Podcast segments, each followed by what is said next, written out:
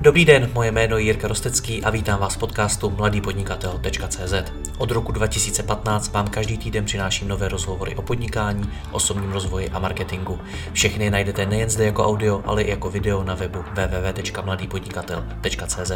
Pokračovat v mé tvorbě mohu i díky partnerům. Jedním z nich je i největší český prodejce nových regálů bazarovéregály.cz s nabídkou až 30 tisíc nových regálů skladem a i hned k odběru v Brně. Umí najít řešení pro vybavení skladu velkého e-shopu i malé firmy. bazarovéregály.cz Nové regály za bazarové ceny. Děkuji vám za váš čas a neváhejte mi napsat na jiry případně na Facebooku. Užijte si poslech. Dobrý den všem divákům a posluchačům. Možná si vzpomenete na můj rozhovor s Ondřejem Fritzem z fondu Reflex Capital. Je to jeden z nejpopulárnějších rozhovorů, co jsem kdy vydal. Povídali jsme si v něm totiž o zákulisí české startupové scény a mimo jiné o tom, co začínající firmy často podepíší investorům a později toho litují a má to pro ně dost nepříjemné následky. Od té doby se mi ozvala už poměrně velká řada firm, které díky rozhovoru zjistili sami, co mají ve smlouvách s investory, aniž by to věděli, a nebo naopak, čemu se mají vyhnout, pokud je uzavření takové smlouvy teprve čeká. V tomto rozhovoru půjdeme ještě více do hloubky. Mám tady zkušeného a doplní ho advokát, který má letité zkušenosti se vstupy investorů do firm. Oba dva jsou tedy v tomto tématu velmi zkušení a mají praktické a předají nám praktické informace. Vítám tady tedy investora Martina Rozhoně. Martine, ahoj. Ahoj a zdravím všechny. A advokáta Jaroslava Bajera. Jardo, ahoj. Ahoj Jirko, ahoj Martine, zdravím vás. Začněme u tebe, Martine. Ty máš zkušenost s mnoha startupy, celkově jsi v té české startupové scéně poměrně populární. Tak jaké jsou tvoje zkušenosti? Jsou startupy obecně vzdělaný v té právní stránce podnikání? No určitě nejsou a e, myslím si, že to je hrozná škoda, protože vidím e, strašně moc, e, vlastně potkal jsem se se stovkami jako velmi jako zajímavých startupů, velmi zajímavých příběhů founderů. A e, vidím, že velmi často právě e, si velmi uškodí tím, že jdou do vyjednávání s investorem, aniž by vůbec jako tušili, e, co je tam čeká. Nemají vlastně nastudovány ani ty základní věci, ani vlastně jakoby vůbec způsob jednání s investorem, obchodní věci, natož právní věci a velmi často vlastně na tom sfailují a často jako pohřbí tímto způsobem svůj velmi jinak zajímavý biznis, anebo se velmi jako ochudí o ty potenciální benefity, které by z toho ve výsledku potom mohly mít. Takže za mě jako velmi pole neorané a děkuji za to, že tohle téma zvedáš. Já, já děkuju vám oběma, že ho zvedáte se mnou. Nicméně ještě mi, Martine, řekni, co jsou ty nejčastější příběhy, teda, který vidíš? Co ty startupy nejčastěji podceňují? Ono to je opravdu uh, velmi jako komplexní, to, to jít si prostě pro, pro peníze k investorovi. Ono to vypadá velmi jednoduše, ale možná dneska tady v tom rozhovoru eh, některá ta témata odevřeme. Konec konců i v té přípravě na ten rozhovor jsme si říkali, že těch témat je tak strašně moc, že to nejde ani tady v tom hodinu a půl dlouhém rozhovoru vůbec jakoby pojmout, takže jsme vybrali jenom nějakou část. A e, nechci asi vypichovat jednu konkrétní věc. Obecně jde o to, že ty startupisti na to vůbec nejsou připraveni. Oni vlastně e, většinu svého času věnují rozvíjení toho svého biznisu. Často jsou to různí jako odborníci, technicky jako zdatní lidé, e, ale už nevěnují téměř žádný čas tomu, aby se připravili na ten rising. Jo. Ono vlastně to jít si pro peníze by mělo být pro toho foundera na nějakou dobu ta věc, které se věnuje jako naprosto v majoritní většině času. Jo? Třeba 60, 70, 80% svého času několik měsíců by měl věnovat tomu, že jde realizovat peníze. Není to prostě věc, která je tak jako by the way, jo? tady rozvím ten biznis a teď teda jako na vedlejšák někde jako si jdu pro ty peníze. Takhle to většinou jako vypadá a pak to bohužel vypadá dle toho i to vyjednávání. Jardo, když mluvíme o startupech, tak se pobavme i o té druhé straně mince a to jsou sami právníci. Já jsem mnohokrát slyšel, že v České republice právníci nejsou úplně vzdělaní v tom, jak vůbec funguje ten startupový svět a co startupy potřebují. Liquidation preference a podobně dost často ani neznají. Jaká je tvoje zkušenost? Je to tak opravdu? Já myslím, že jo, platí to, co už jsem v několika rozhovorech s tebou vlastně říkal tady na Mladém podnikateli, že dnešní medicína je specializovaná a máš eh, celou řadu lékařů A, a, a v té právní branži je to dost podobně. Prostě e, právník, který dělá rozhodové právo nebo trestní právo, je určitě skvělý v tom trestním procesu, ale najímat si ho na investici do startupů je velmi problematické a přesto se to celkem běžně děje. Takže e, ano, u, u poradců e, je to prostě specifická oblast, takhle je to potřeba vnímat a ten poradce by měl mít zkušenosti nejenom s tím, konkrétním právním odvětvím, ale především eh, s tím procesem a s vnímáním eh, citlivosti pro to, co vlastně ten proces vyžaduje a jak se poměrně jako úspěšně dostat k té investici, což jak vlastně předesal Martin, s velmi často velkou nepřipraveností těch founderů není, není úplně jednoduché. Jinými slovy, to, co říkáš, tak chápu tak, že i když půjdu za nějakým právníkem, právě aby mi poradil se vstupem investora do firmy, tak mi nemusí poradit správně, je to tak? Je to tak, protože u těch právníků je to velmi často o, o zkušenostech a ty zkušenosti se přetavují do určitého citu ve vyjednávání, eh, v citu pro odlišení podstatného od nepodstatného. Eh, pak je tam samozřejmě celá, jako celá oblast specifického know-how, kdy, a o tom se určitě dneska ještě pobavíme, kdy mm, je, je tam řada prostě právních témat, které je, je potřeba znát, aby se to úspěšně dotáhlo do konce. No. Pobavíme, ale ještě mi řekni, ke komu tedy mám jít, jak mám toho právníka vybrat? Měl by to být právník, který e, zná transakce, dělá obchodní transakce a je, úplně nejlépe je prostě specializován na, na, na eh, investorsko, investorsko prostě e, startupí vztahy. Jo, to, to znamená prostě ideálně někdo, kdo prostě pár investic do, do startupů v minulosti udělal, kdo tu, kdo, kdo tu oblast zná, kdo ví, jak prostě fungují, jak uvažují investoři. Eh, potkal se s pár, s pár foundery i s některými, kteří byli, řekněme, méně úspěšní, protože tohle je všechno součástí té zkušenosti. A to je někdo, kdo, kdo pak může obě dvě ty strany, ať už bude dělat na té investorské straně nebo na té founderské, prostě tím procesem provést. Protože ve finále je to o tom procesu, ten proces je strašně důležitý. Já bych rád ještě vlastně na začátku tohoto rozhovoru vymezil vůbec roli advokáta v takovémhle procesu vstupu investora do firmy. Ty si, eh, Jardo, už teď tam zmínil slovo vyjednávání.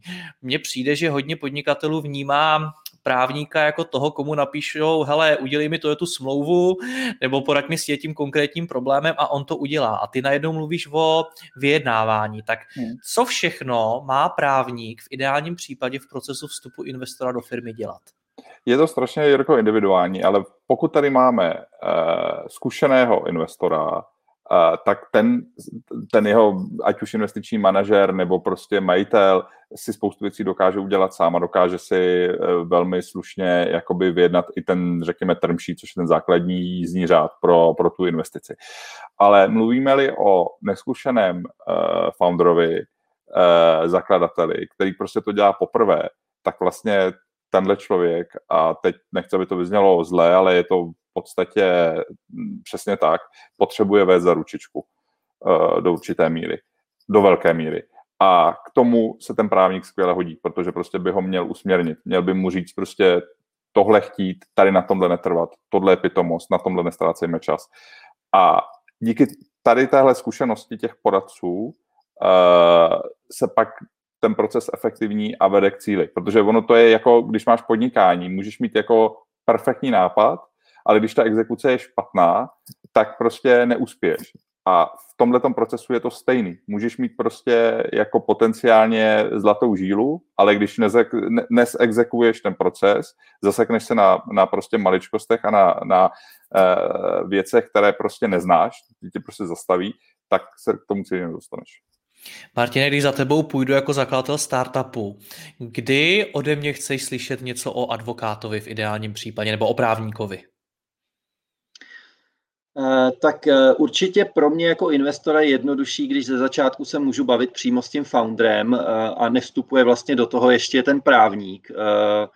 Zase ale přesně záleží to na tom, co říkal Jaroslav. Jestli ten founder už má nějakou zkušenost a vlastně jako dovede si říct, co chce, co nechce a, a je možno vlastně s nima tyhle ty základní debaty výst. Pokud ne, tak je naopak možná lepší, když je tam ten právník, který vlastně mu i mě pomůže dostat to do nějaké jako roviny, kde jsme schopni se potkat. Jo.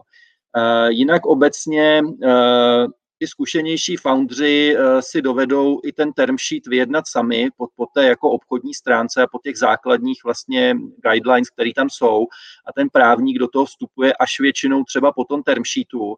Naopak, pokud jsem neskušený founder, Eh, tak bych měl i ten term sheet vlastně už eh, konzultovat s tím právníkem, aby potom při tvorbě té eh, výsledné investiční dokumentace jsme se jako nevraceli úplně na začátek a neříkali jsme si, že jsme se vlastně jako nepochopili nebo jsme na něco zapomněli. Takže přesně je to o té zkušenosti toho foundera. Chápu správně, Martine, že na začátku je to primárně o tom, aby si ty jakožto investor toho startupistu poznal, vznikla tam mezi váma nějaká chemie, prostě mm, poznali jste se po té lidské stránce a potom, až je to o těch, těch uh, biznisových věcech? Tak určitě. Já nejdřív eh, potřebuji poznat toho člověka, potřebuji poznat ten projekt, eh, potřebuji si říct, jestli vůbec eh, mě to nějak jako zajímá a chci do toho investovat. A, a v průběhu těchto těch uh, diskuzí už můžou Eh, vznikat i nějaké diskuze právě o formě té investice, jestli to má být eh, přímo do equity nebo konvertibilní půjčka, protože nejsme schopni se zatím eh, pobavit o té, nebo dohodnout na té hodnotě té firmy, protože v tom počátečním stavu se těžko jako stanovuje ta valuace, takže často se právě třeba investuje formou té konvertibilní půjčky. A to třeba taky spousta founderů vůbec jako nezná tenhle ten mechanismus, což je pro ty startupy jako velmi jako zásadní. Pak samozřejmě se můžeme bavit e, o, o nějakých jakoby dalších podmínkách vstupu, to, co ode mě vlastně očekává jako od investora ten founder, co očekávám já od něj. A vlastně se tak nějak jako postupně slaďujeme a zjišťujeme, jestli ty naše očekávání vzájemné se nějakým způsobem potkávají, protože každý investor je jiný, každý startup je jiný, může tam být víc investorů, víc founderů, ty, ty jednání většinou vlastně jsou mnohafázové. Jo? To není o tom, že se jako jednou potkáme a plácneme si a máme podepsaný term sheet. Jo? V podstatě já bych chtěl říct, že celý ten investiční proces trvá ve velmi optimistickém případě tři měsíce, ale může to být až třeba 9 nebo i 12 měsíců. Je to jako opravdu uh, dlouhá doba, kdy uh, musí dojít prostě k nějakému vzájemnému sladění. Tohle všechno se odvíjí od správného výběru investora. Ono je řada typů investorů. Martine, jak se v tohle tom vyznat, za kým kdy jít podle tvý zkušenosti? Je to zase velmi důležitý, aby si ten founder vůbec tuhle otázku položil a začal o tom přemýšlet a začal si vůbec zjišťovat, jak, jaký typy investorů právě jsou, jak třeba eh, velké částky investují, v jakých fázích firmy, do jakých eh, odvětví, jaký, maj, jaký mají třeba exitovou strategii, zkusit si zjistit na ty investory nějaké reference, zjistit si, jestli je pro mě lepší třeba teďka za nějakým business angelem, který investuje třeba víc v počáteční fázi a, a není tak třeba Eh, jako tvrdý ve vyjednávání nějakých jako eh, obchodních potom podmínek, eh, jako třeba jsou VC fondy, které investují typicky třeba větší částky v dalších fázích, ale víc si to chtějí ohlídat od těch founderů. Prostě se v tom celém zorientovat, jít prostě na Google, jít na i mladého podnikatele, kde je taky spousta zajímavých videí, třeba s Andrejem Kiskou, velmi hezký videa jsem tam poslouchal, a vlastně se v tom nějak jako zorientovat. To znamená, Eh, vědět už trošičku, co chci, co nechci a tím pádem za kým jít a za kým nejít, abyste ztráceli spoustu času tím, že půjdete za investorama, který vlastně pro vás vůbec nejsou vhodní, ať už jakoby pro ten typ firmy nebo fázi firmy nebo uh, pro vás jakoby osobně z hlediska toho DNA. Takže určitě uh, se ponořit do toho startupového ekosystému, jít prostě za Eh, foundry, který už eh, vlastně nějakou investici získali a vlastně bavit se s nima o tom. Jo. Většinou ti foundři vám rádi jakoby poradí, takže eh, nebát se a klepat na ty dveře určitě. Jardo, podle tvojí zkušenosti podceňují startupy výběr investora? Určitě. Uh, ono je to částečně dáno i tím, že ten trh pořád je u nás uh, v rozvojové fázi, se to obrovsky zlepšuje, ale i na straně těch investorů tady není, řekněme, ty hranice nejsou tak ostré jako na nějakém prostě ultra vyvinutém trhu typu Londýn, uh, kde prostě je, je to všechno jasnější. Jo. Tady prostě se velmi často stírá rozdíl mezi andělským investorem, uh, občas mezi venture fondem, Uh, private equity je vlastně ohromná množina uh, všech možných prostě uh, prostě všech možných hráčů od, řekněme, fyzických osob, které včera prodali fabriku a mají hromadu peněz na účtu po velkou organizovanou investiční skupinu, která má prostě kompletní investiční infrastrukturu prostě připravenou. Takže takže ono to, to, to není úplně na tom pražském trhu, abych, abych, byl, abych byl zase fair vůči těm fundrům, jednoduché se v tom, se v tom zorientovat, ale naprosto tady souhlasím s Martinem, že je to klíčové a že je prostě potřeba eh, poznat a vědět, na které prostě dveře eh, zaklepat a kde si o tu investici požádat, protože jinak, eh, jinak to nemusí vést zase k tomu, k tomu investičnímu úspěchu. Oba říkáte, že to je složitý, současně říkáte, že to je důležitý a nezbytný. Tak Jardo, jak se v tom teda mám zorientovat? Je tohle to něco, s čím mi poradí ten právník, anebo mám skutečně googlit a koukat na videa, články, jak doporučuje Martin? Upřímně, já si myslím, že když to vezmu takový jako hardcore uh, founder, který prostě má dobrý nápad, velmi často je v začátcích, tak si myslím, že jako opravdu je ta nejlepší cesta si, si pomoct sám, protože na té chemii strašně záleží. Uh, jsou tady různé impact huby a já nevím, další prostě uh, investorské, investorské prostě centra, kde se, kde se to propojení dá udělat taky, ale myslím si, že, myslím si, že taková ta, jako ten přímý kontakt je vždycky, vždycky nejlepší po tom, co si to ten uh, founder, founder uh, nastuduje a, a jde už s nějakým jasným cílem za tím, za tím, za tím investorem. No, ale, ale v zásadě, jak jsem, jak jsem zmiňoval, prostě ono, o, rozdíl mezi andělským investorem, venture fondem a private equity se velmi často prostě stírá, takže, jak říkám, je prostě strašně důležitá udělat si na začátku představu o tom, koho do té firmy pouštím, udělat si nějakou rešerši toho, co je to za člověka, protože ve finále je to smluvní vztah dvou lidí, eh, bez ohledu jak je na to, jak je složitý. A pak, eh, pak prostě si to vyhodnotit a, a, a sejít se s tím člověkem nejdřív třeba neformálně a ono se to postupně někam vyvine. Jado, představ nám ty jednotlivý typy a představ nám je i z hlediska toho, co to pro mě, jakožto startup v praxi znamená i třeba z hlediska vyjednávání. V čem mm-hmm. se mhm. ty typy liší, jak z toho, jak fungují, tak z hlediska vyjednávání? Já myslím, že já bych asi eh, mluvil o čtyřech základních typech. Eh, andělský investor, venture fond, private equity a pak je to něco, co bych nazval osamělým vlkem.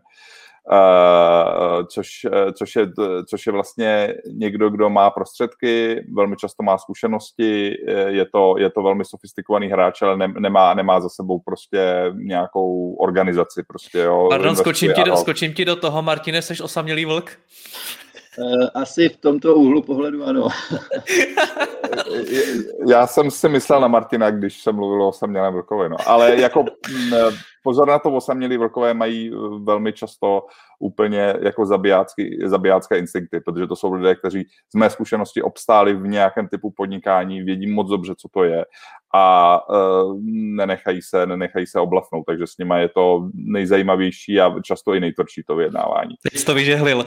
a, a, no ne, to, to já jako vůbec, eh, jako mm, ty osamělí vlci zvlášť na pražském trhu mají velmi významnou roli, velmi významnou prostě, jo. A mně osobně přijde, že jsou to nejenom zakladatelé firm, ale stále častěji třeba vidím top manažery, který už třeba nebaví práce v nějakém korporátu a vydělali tam slušný peníze a teďko nechtějí investovat. Nemají třeba miliardy na to, ale prostě mají nějaký, nějaký peníze, který chtějí investovat. Nicméně, vraťme se k tomu, pojď nám představit ty typy. A pak jsou tady andělští investoři, to je v podstatě taková zvláštní skupina eh, osob, mm, já myslím, že na, na, na pražském trhu ne úplně, ne úplně vyvinutá, která, eh, kterou vlastně zajímá well-being té své investice.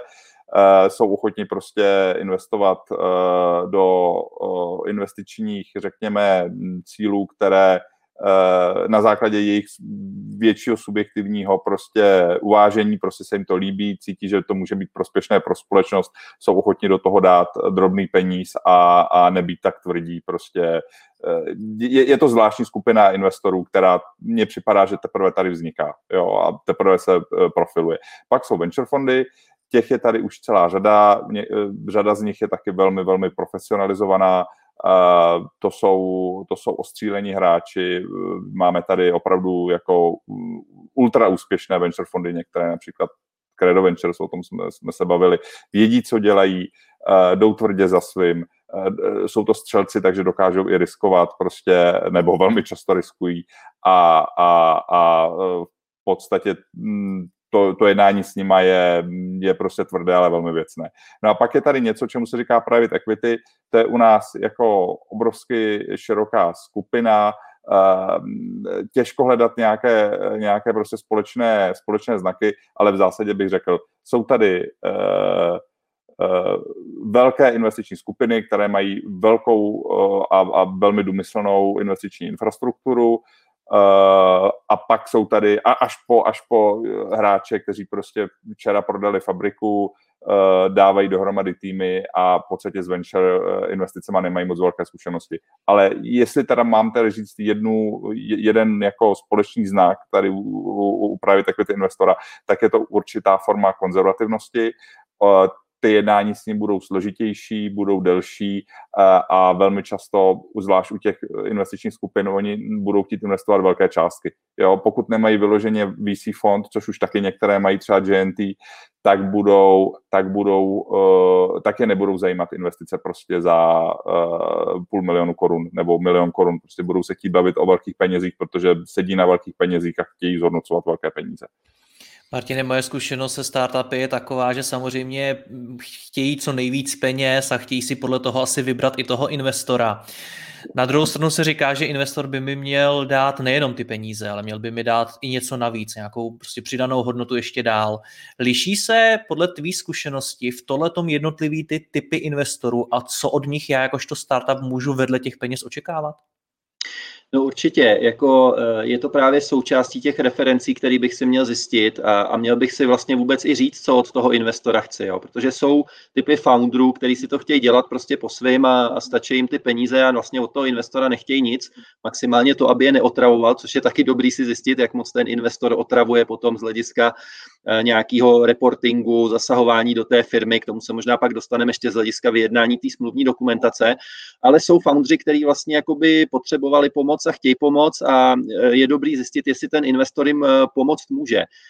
Zase se to hodně liší podle těch typů investorů. Z mýho úhlu pohledu Eh, jiným způsobem je eh, schopen pomoct právě třeba nějaký angel nebo osamělý vlk, který prostě eh, má třeba víc jako ruce hands-on a má nějaké zkušenosti právě třeba z toho předchozího biznisu, než, než třeba venture fond, který má desítky investic a prostě nemá jakoby na ten startup tolik času a je schopný pomoct třeba s nějakým realizováním peněz, ale už ne prostě s těma jako operativnějšíima věcma. Jo. Já když to vezmu třeba z pohledu právě Eh, bych řekl Angel Vlka, možná bych se tady takhle skřížil podle toho, co tady zaznělo, tak eh, já vlastně pomáhám těm startupům od nějakému jako stanovení a nastavení vůbec celkové té strategie v jednotlivých oblastech přes zavedení nějakého finančního řízení, přes vedení lidí, přes hiring, hiring vlastně nových lidí, otvírání nějakých dveří vlastně přes kontakty až po pomoc třeba s dalším investičním kolem nebo právě se vzděláváním právě v této oblasti, které se tady, tady jako teďka věnujeme, jo, aby vůbec jako věděli, eh, na jak dlouho si mají vzít peníze, kolik peněz, za jakých podmínek, jak to bude třeba s těmi dalšími investičními koly.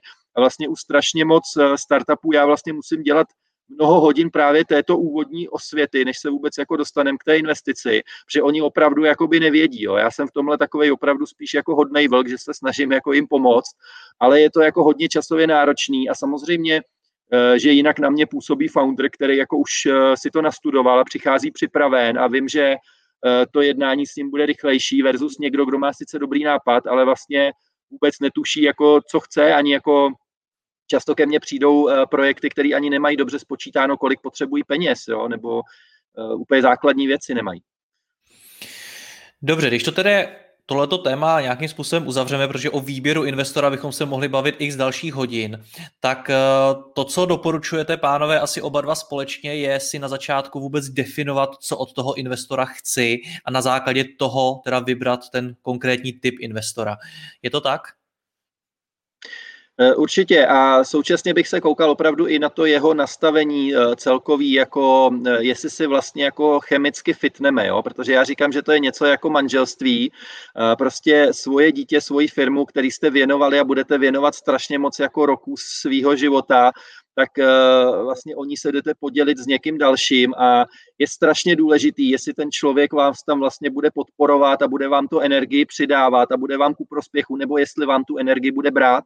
Já vidím bohužel spoustu startupů, který prostě po jako tomhle unáhleným vstupu investora nakonec jako Eh, lomí rukama a, a tu energii jim to prostě strašně bere a hází jim to různý klacky pod nohy, třeba i v dalších investičních kolech nebo v běžném rozhodování a rozvoji firmy a ty foundři jsou prostě strašně demotivovaní a, a je to jako velmi, velmi jako špatná situace. Takže znova bych říkal, opravdu jako velmi dobře vybírat hodně referencí, hodně zkušeností od jiných founderů a nepodcenit eh, tu, tu fázi té přípravy. Jardo, Martin už po několikátý zmiňuje právě, jakým způsobem si toho investora předem prověřit. Co by si doplnil ty jakožto právník? No, jasně, těch metod prověřování je spousta, ale mm, když se podívám na to, jak to v praxi funguje, tak uh, u těch menších investic je drtivá většina toho prověřování té oblasti mimoprávní. Uh, jo, načítání si uh, o, o vlastně tom investorovi, uh, díváte se na jeho portfolia, a mluvíš prostě s ostatními foundery, vlastně všechno, co tady Martin zmínil. A, a protože v zásadě, když je to opravdu začínající startup, který toho zase moc nemá, tak ani tam není moc správně, e, finančně a produktově zkoumat. Jo? Prostě ten, ten příběh musí být kredibilní, musí to být promyšlené, ten founder to s tebe musí cítit ale v zásadě, že, že, by se tam jako na tom vyřádilo 10 právníků a, a 6 daňových poradců, to, to opravdu není. Jo. A pak jsou, a to, to si myslím, že takových investic je drtivá většina. A pak, pak jsou větší investice, ty už na tom trhu vidíme taky uh, celkem, celkem pravidelně, každý rok je jich několik a ty jsou už v řádech, já nevím, desítek, ale někdy i stovek a, a zcela víme, že jsou to i miliardy korun. Teď za minulý rok takovýchhle velkých investic bylo několik a samozřejmě tam probíhá naprosto standardní investiční proces, to znamená hloubková právní prověrka, finanční prověrka, technická prověrka, produktová prověrka. Prostě chceš si, když investuješ tyhle ty velké peníze, tak si prostě chceš ověřit, že to, co ti ten, invest, eh, pardon, ten founder prezentuje, takže skutečně odpovídá realitě. A k tomu samozřejmě eh, jako potřebuješ eh, know-how těch, těch poradců, které si na to vezmeš. Takže jaké jsou základní otázky, které bych podle tebe, Jardo, měl položit investorovi, jestli, když o něm budu uvažovat? A řekněme to, že, že jsi malý začínající startuper. Klidně. A, no, položil bych mu, podíval bych se na to, co, co, co sám potřebuju. Jo, to znamená, jestli jsem na začátku, tak budu potřebovat pomoc s finančním řízením, protože když dostanu spoustu peněz, tak eh, to nejjednodušší je to za dva měsíce všechno utratit za nesmysly, jo, což se naprosto běžně děje. Uh, budu potřebovat s nějakým prostě nastavením vztahu, vztahu prostě ve firmě. Takže prostě já, kdybych byl začínající startupista, tak bych rozhodně chtěl mít po ruce investora, který nejenom si to zaškatulkuje prostě v rámci jedné z 20 investic a bude prostě po mě chtít jednou za půl roku čísla, ale prostě který mě dá prostě radu a bude to de facto můj mentor, jo. A na tomhle bych to všechno, všechno prostě stavil, jo. To je velmi individuální, ale určitě bych chtěl uh, investora mentora, než, než někoho, kdo, kdo prostě, eh, koho bude zajímat jenom reporting. A naopak, když bych byl už pak větší, zkušenější, už budu mít řadu kolegů, kteří mi s tím pomůžou, tak by mě samozřejmě jako tohle mohlo svazovat a naopak budu chtít někoho, kdo mi eh, pomůže prostě sehnat spoustu peněz a když se mi to povede, tak, tak sehnat ještě víc peněz. Prostě, jo. A tam mě bude možná odpovídat, eh, jakoby vyhovovat to, že mu jednou za čtvrt roku něco odreportuju a, a budu od něj mít klid. Martine, ty jsi zmínil rozhovor s Andrejem Kiskou z Credo Ventures. My jsme se tam bavili mimo jiné třeba o tom, že ten investor by měl na začátku, nebo pardon, startup by měl na začátku myslet na to, že to nemusí být jeho poslední investor, že do té firmy postupem času můžou uh, přibývat další investoři. Jak tedy vůbec na začátku toho, toho biznesu přemýšlet nad dalším financováním do budoucna? Hmm. To je taky velmi důležitá otázka, kterou si většinou ty foundři eh, nepokládají v této fázi a je to chyba, protože ti foundři většinou jsou tlačeni teďka nějakým jako aktuální potřebou na rajzování těch peněz. Často se mi stává, že vlastně přicházejí až příliš pozdě, že jim příští měsíc nebo za dva, za tři měsíce dojdou peníze A to je strašně špatná situace, protože mají jako velmi krátkou dobu na to vlastně udělat těch mnoho kroků, o kterých jsme se bavili a budeme bavit. Takže já bych určitě jim doporučil udělat to v dostatečném předstihu. Nicméně i tak je potřeba potom se eh, vlastně jakoby si říct, jak by mohly vypadat ty investiční kola. Jo. Většinou to první kolo nebo to, to aktuální kolo se většinou realizuje na jeden až dva roky jo, peněz. To znamená, musím mít dobře spočítaný business plán, eh, z toho si musím eh, odvodit, kolik zhruba budu potřebovat peněz, pak z toho vyplývají nějaký diskuze o valuaci a podílu a té formě investice. Nicméně už v této fázi já bych si měl nadizajnovat nějakou křišťálovou koulí, co bude za těch jako jeden až dva roky, až mi tyhle ty peníze dojdou. Eh, plánuju být přes break-even a nepotřebuji, dejme tomu, další investici, OK, tak pak to jako moc řešit nemusím. Ale pokud jsem jako typicky rychle rostoucí startup, eh, který bude potřebovat další peníze na další urychlení toho růstu a pravděpodobně ještě výrazně větší peníze a budu za to muset dát výrazně větší podíl, než jsem dal třeba v tom aktuálním kole, tak si to musím rozvrhnout tak, aby mě vůbec ještě něco zbylo. Eh, typicky eh, v těch počátečních kolech eh, ti investoři jako dostávají 5 až třeba 15% té firmy, v těch dalších jako větších kolech to může být 20-30% té firmy. A pokud ta firma potřebuje někdy jedno, někdy tři, čtyři investiční kola, tak si to musím trošičku nějakým způsobem rozvrhnout, aby mi na konci vůbec něco zbylo. Jako founderovi, pokud je nás tam víc těch founderů, nebo potřebuji třeba i nějaký option pool pro eh, klíčové zaměstnance, na což bych už měl myslet taky vlastně na začátku, že mi třeba nějakých 5 až 10 eh, potom bude chybět pro ty zaměstnance. Protože pokud tohle to neudělám a dám třeba v těch počátečních kolech příliš velké procento té firmy, tak sice možná snadněji získám tu investici, ale v těch dalších kolech to bude zásadní problém získat tu další investici, protože eh, ten investor se bude koukat na to, jak moc já jsem motivovaný a pokud mi v té firmě zůstane 5, 10, 15% tak samozřejmě moje motivace je podstatně menší, než když mám 30, 40% a můžu vlastně i z toho pak eh, udělat nějaké další investiční kolo. Mně se eh, stalo mnohokrát, že jsem potkal jako velmi zajímavý startup, do kterého jsem chtěl investovat. Prostě všechno bylo super. Akorát, že oni v tom prvním kole dali třeba 30-40% firmy a ono to pak prostě už nevychází. Jo. Ten founder už potom uh, není motivovaný, nejde udělat ty další investiční kola dobře, uh, dohodnout se zpětně třeba s těmi uh, držiteli těch podílů, aby jako nějakým způsobem snížili svoji Eh, dispozici v té firmě a dalo se otevřít další investiční kole, strašně těžký. Párkrát se nám to povedlo, ale ve většině případů spíš ne. A často ta firma vlastně skončí jako na tom, že, že ty první kola jsou špatně udělaný, typicky, že ty foundři uh, dají příliš mnoho procent, anebo uh, že některé podmínky, které tam mají, uh, nejsou dobře nastaveny. Typicky třeba zmíněná liquidation preference nebo nějaké rozhodovací práva, jo, že vlastně ty minoritní investoři mají třeba nějaké blokační Eh, blokační práva eh, třeba na rajzování dalších kol nebo na rozhodování a tak dále, ale k tomu se asi ještě ve větším eh, detailu dostaneme. Určitě, pojďme jako postupně. Já bych rád, aby Martine, aby si nám popsal, jak teda probíhá vůbec proces té investice a Jarda nám ho bude doplňovat pohledem toho právníka. Tak si představme situaci, že už máme za sebou takový ty námluvy ve smyslu, že investor a startupista si spolu sedí lidsky a rádi by se spolu teda bavili skutečně o dalším biznisu. I ten investor je do toho nadšený a šel by, do, šel, by, šel by dál, rád by investoval. Tak co následuje potom, Martine? Eh, tak určitě musím poslat eh, nějaké podklady. Většinou se posílá první nějaký one-pager, což je opravdu jeden, dvě stránky, které eh, popisují principiálně, o co v tom biznisu jde. Pak se posílá nějaký pitch deck, což je prezentace řádově 10-20 slajdů, kde už je trošičku větší detail o tom biznisu a k tomu vlastně nějaký business plán, který minimálně na jeden, dva, tři roky ukazuje, eh, jak eh, předpokládám, že ten biznis bude fungovat, eh, jak, jaký je tam plán cash flow a z toho potom vychází ta potřeba toho financování, jak říkám, typicky na jeden až dva roky. Většinou nad těmito podklady probíhá několik schůzek s těmi investory, kde se právě bavíte o té strategii, o tom business plánu, o tom trhu, Eh, a o tom, jak vlastně chcete dosáhnout eh, toho, co jste si vytkli.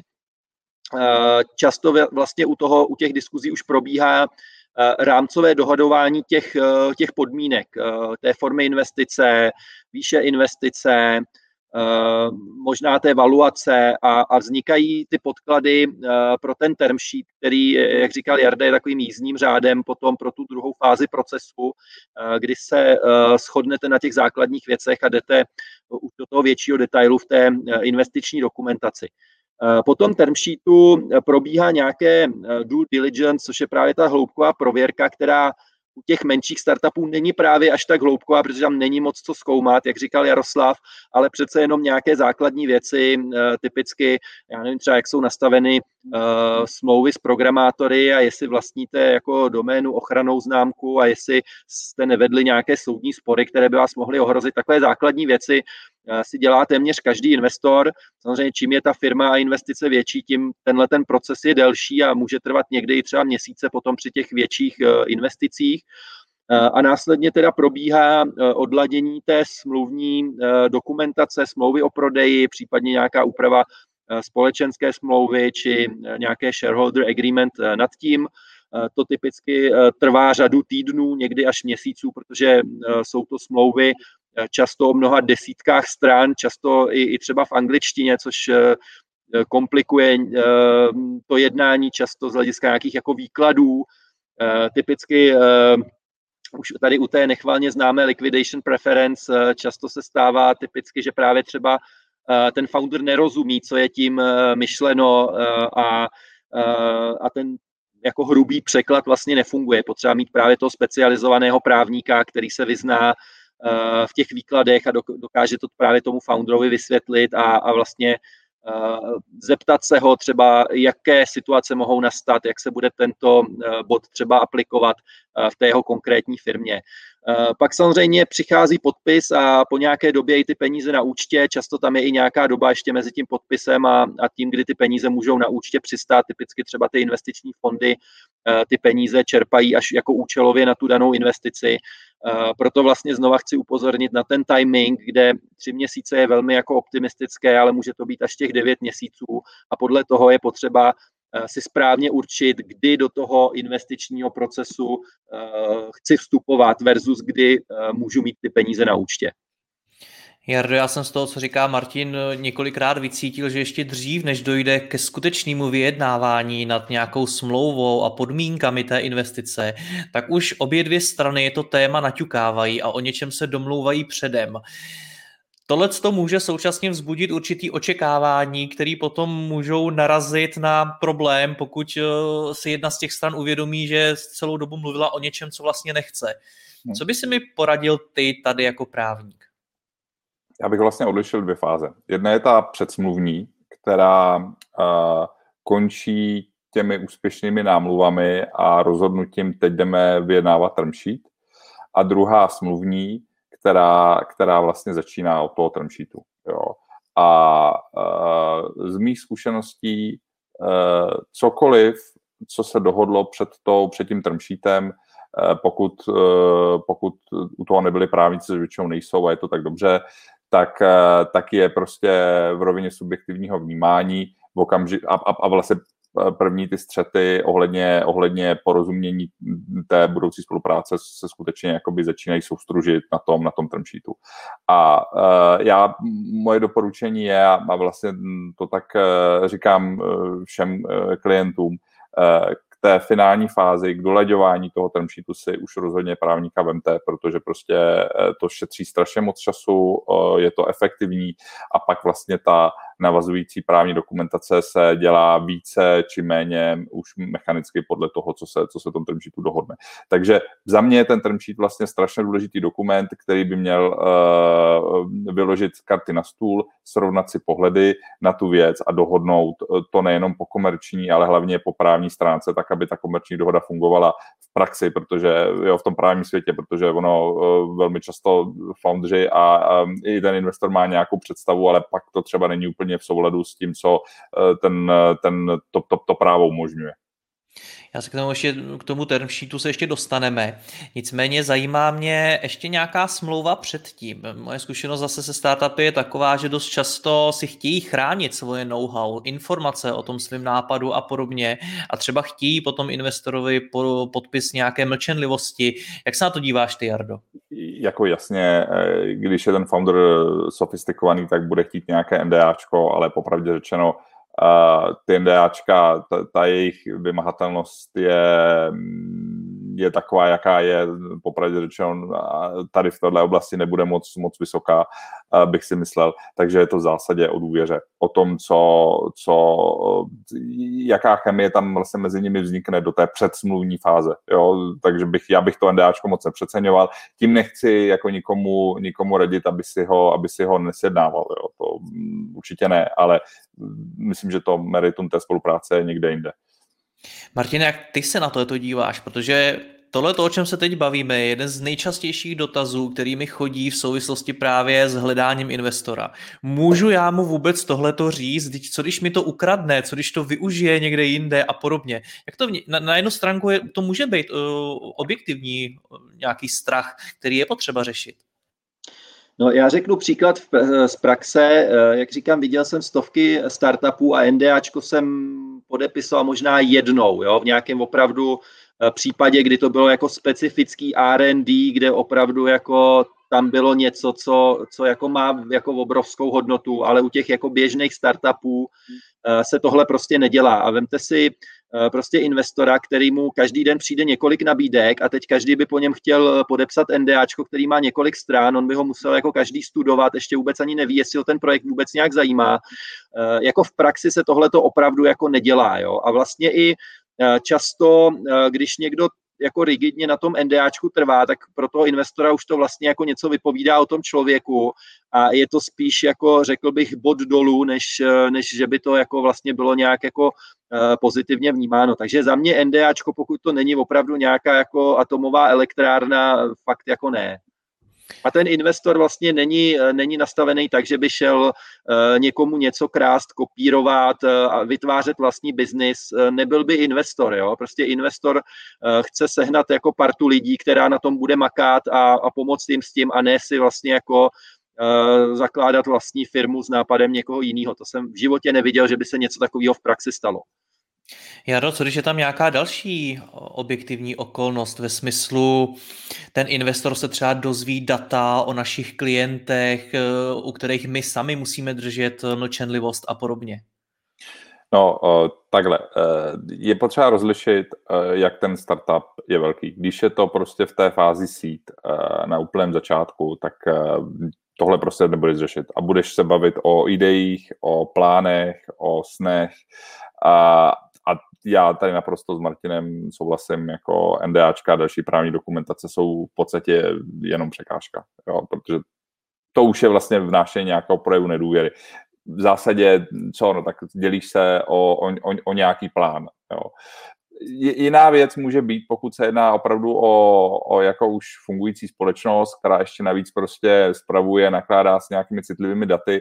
Eh, já osobně bych tyhle ty data, která mě mohou poškodit z hlediska reputace, která mohou poškodit mé klienty, tak bych vůbec jakoby nedával z ruky v té první fázi. Jo? Prostě nechal, nechal bych si to až na tu pozdější, na tu právní prověrku. Já si myslím, že ty investoři tomu velmi dobře rozumí, takže zase se prostě před, v té předsmluvní fázi bavíme o o, nějakých plánech, o nějakých vizích a k tomu rozhodně nemusím jako, jako dělat, dělat, řekněme, podnikatelský striptease a, a, a dávat tomu klientovi o sobě vědět úplně všechno.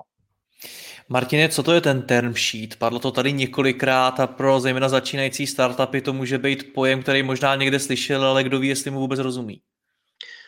Eh, tak když bych to otrocky přeložil, tak je to list podmínek. Jo? Jakože v podstatě uh, uh, Říká to o tom, že jsme si porozuměli v těch základních oblastech, eh, o kterých se bavíme. Ten term sheet samozřejmě může být buď jako velmi jednoduchý, anebo taky velmi obsáhlý.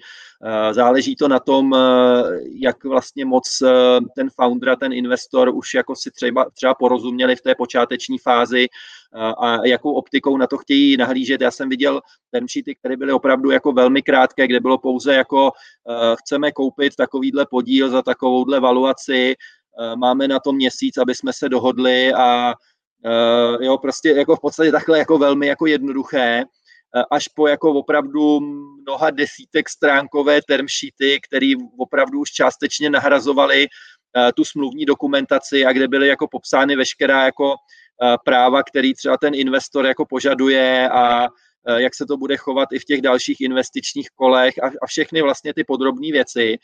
Já osobně si myslím, že by to mělo být někde mezi tím, v podstatě ten term sheet z mého úhlu pohledu může být na dvě, tři, čtyři stránky, víc bych to asi jakoby nekomplikoval, ale je dobrý vlastně uh, při té tvorbě toho term sheetu si vydiskutovat všechny ty oblasti, které nás čekají potom v té investiční smlouvě a, vlastně říct si, že uh, máme nějaký jako základní podobný pohled na to, jak by to mělo fungovat.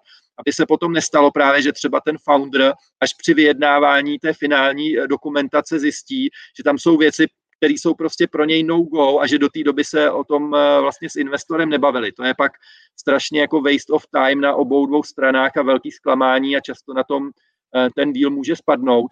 Pojďme, Martine, a... promiň, že ti do toho skáču, pojďme být konkrétnější. Mluvíš o oblastech a mluvíš o tom, že ten, že ten startup se tam může zavázat už k něčemu, co vlastně vůbec nechce.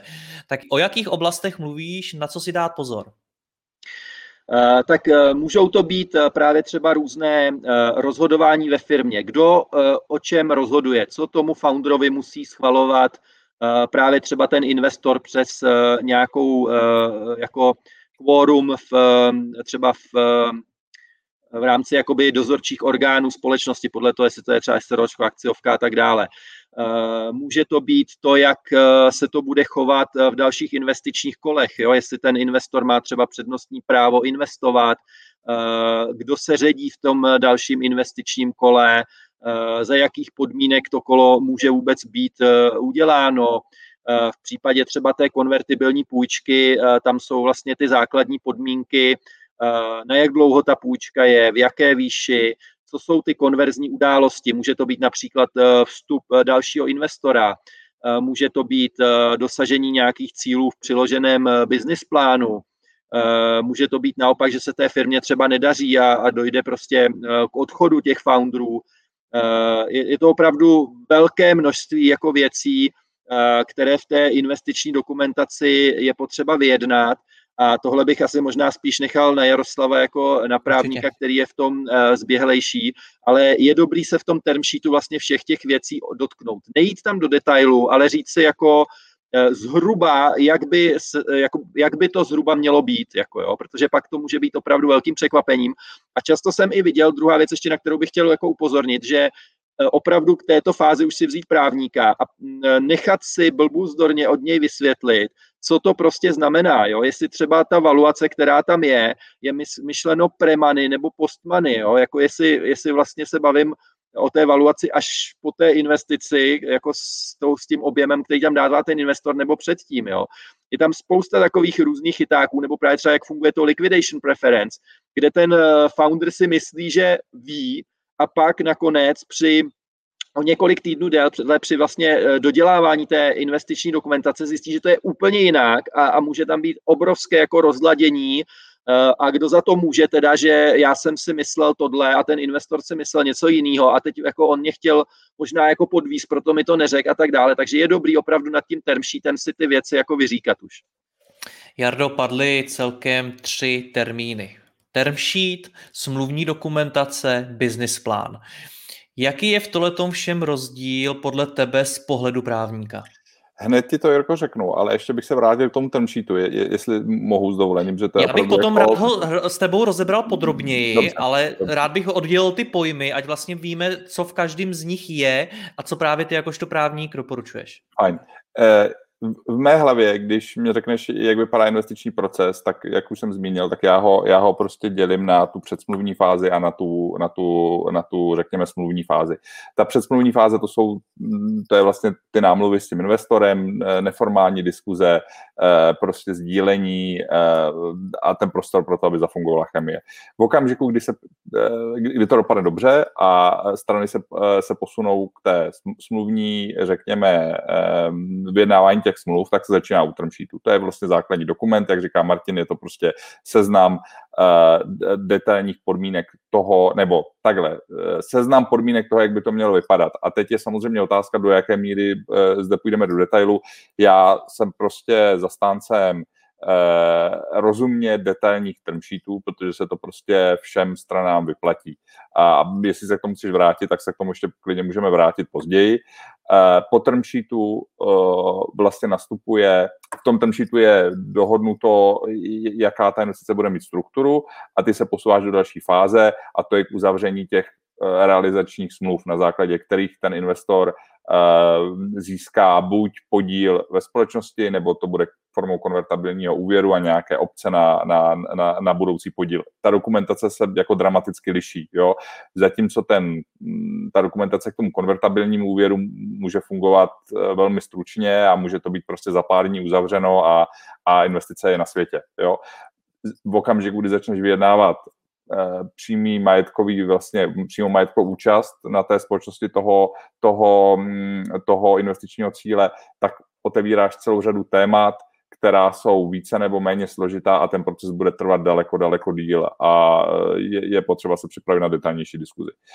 A když mluvíme o tady téhle majetkové účasti, tak jsou typicky dvě v podstatě dva smluvní typy, které mají nějaký jako více nebo méně standardizovaný obsah. První je kupní smlouva, v angličtině SPA, takzvané, z anglického Share Purchase Agreement. To je vlastně ta smlouva, na základě které ten investor si kupuje ten, ten, ten podíl v té společnosti. Ale z mé zkušenosti alfa omega spolupráce s investorem je takzvané SHA, z angličtiny Shareholders Agreement, což je vlastně dohoda o výkonu akcionářských nebo společenských práv, což je vlastně detailní smlouva, která v sobě nese všechny ty problematické body, o kterých jsme se, eh, o kterém vlastně Martin naťukl a které, o kterých se možná budeme bavit dál, a která je jako eh, komplexním dokumentem, který prostě není úplně jednoduché vyjednat. To, Pojďme postupně, pojďme, pojďme skutečně to rozdělit, ať nám v tom neznikne zbytečně chaos. Pokud tomu dobře rozumím, Jardo, tak ten business plán a term sheet nejsou právně závazní dokumenty, není to něco, kde už se k něčemu upisuju. No, to záleží. Uh, business plán by, je, je klíčový dokument a bývá přílohou SHA. Jo, to je prostě něco, co mm, investor s tím founderem, na čem se domluvili, to je prostě finanční jízdní řád té investice a rozhodně jako nelze tvrdit, že to je nezávazný dokument. Naopak, to je jeden z nejdůležitějších dokumentů. A co se týče term sheetu, tak ten může být a nemusí závazný. Eh, já osobně preferuju spíš ty term sheety, které jsou nezávazné, protože mm, i když na něco zapomeneš, tak tě to pak eh, neomezuje v dohodě, v dohodě o té smluvní dokumentaci. Navíc prostě ten dokument je ehm, v podstatě k tomu přistupuje s velkou mírou zobecnění, takže vlastně ten detail tam není. Ehm, jo, je tam rozumný detail, ale není tam ten právní detail, který pak eh, z, z nějž se pak ty smlouvy sestávají. Takže eh, velmi často eh, ten term sheet je ještě nezávazný dokument, který vlastně ani když ho podepíšeš, tak ani nezakládá závaznou nabídku na, na uskutečnění té investice. Prostě, jo. Je, to, je to vlastně soft dokument, kdy si řekneš, jak to má vypadat, podle toho pak tu, tu, tu dokumentaci uděláš, ale když to tady skolabuje ten, ta investice, tak eh, se obě dvě strany rozejdou a tím to končí. No a pak samozřejmě ty právní dokumentace, které uzavíráš, tak ty jsou podstaty, z podstaty závazné, vymahatelné, nebo měly by být, pokud jsou správně připraveny a, a představují ten závazný rámec, ve kterém se vlastně ty smluvní vztahy u té investice e, pohybují. Ty si k tomu term sheetu chtěl ještě něco doplnit, předpokládám, že to bylo za tebe, co konkrétně by v něm tedy mělo být? Z, z mé zkušenosti já jsem velký příznivce rozumně detailních term sheetů. Uh, za mě ty term sheety na jednu, dvě stránky prostě nefungují a do toho vnáší ještě víc chaosu, protože to si každá strana pod tím pak představí něco jiného a de facto se to vyjednávání přesouvá pod tu smluvní dokumentaci, kdy mm, prostě mm, vyjednáváš každé ustanovení, což je prostě nákladné, eh, zdlouhavé, a, a vlastně to nikoho moc nebaví. Čili ten term sheet je skvělá příležitost pro to, jak si v rozumné míře dohodnout uh, vztahy, které se týkají té, té celé té investice a ušetřit spoustu času pak na, uh, pak na vyjednávání de- detailních právních dokumentů. Takže já opravdu bych doporučoval všem uh, otevřít co nejvíce oblastí v tom term sheetu, co nejvíce jich popsat, přistoupit k tomu rozumně, pragmaticky, samozřejmě pro biznisově, to znamená žádné jako 20 stránkové, 30 stránkové prostě elaboráty, ale prostě jasně, stručně eh, dát, vyložit na stůl všechny podstatné principy a zaujmout k ním nějakou prostě dohodu. Pánové, teď vás asi... Teď vás asi trochu potrápím, protože vy mi oba dva říkáte, na jednu stránku ten term sheet nedělejte úplně obrovský, na druhou stránku zkuste v něm pojmout co nejvíc oblastí a popsat ty vztahy a tak dále. A já z toho popravdě řečeno ani jakožto posluchač nechápu, co v tom term sheetu teda nakonec má být. Tak Jardo, pojď nám to nějak schrnout. Co bych v něm opravdu měl mít? Správný term sheet obsahuje dohodu ohledně obchodně právních principů toho smluvního vztahu budoucího. Jo, čili prostě a, a měl by obsahovat vlastně jako všechny neuralgické body, ze kterých se ta investice skládá. Jo, to znamená způsob vložení investice toho investora, jo, investiční strukturu, uh, soužití investora a foundera, to znamená nastavení orgánů ve společnosti, když se bavíme teda o tom majetkovém vstupu, protože ten je složitější. Uh, dohodu ohledně dalšího financování. To je jako alfa omega, Martin se toho dotkl, uh, za mě prostě uh, dohoda s investorem bez uh, dohody o dalším zajištění finančních prostředků je prostě velmi špatná dohoda a velmi riziková dohoda. Rozhodně by měl, rozhodně by ta smluvní dokumentace měla pamatovat na exit, jo, to znamená prostě, jakým způsobem se k tomu ty strany, se, se ty strany k tomu postaví. Uh, velmi důležitá oblast, která, kde se prostě velmi často štěpí, eh, kde dochází ke konfliktu zájmu, je řešení sporů. Jakým způsobem si vyřešíme spory, když prostě nějaké vzniknou. No a v neposlední řadě tady, eh, já tomu říkám smluvní miny, to je taková jako skupinka smluvních ustanovení, na které je prostě potřeba si dávat obrovský pozor.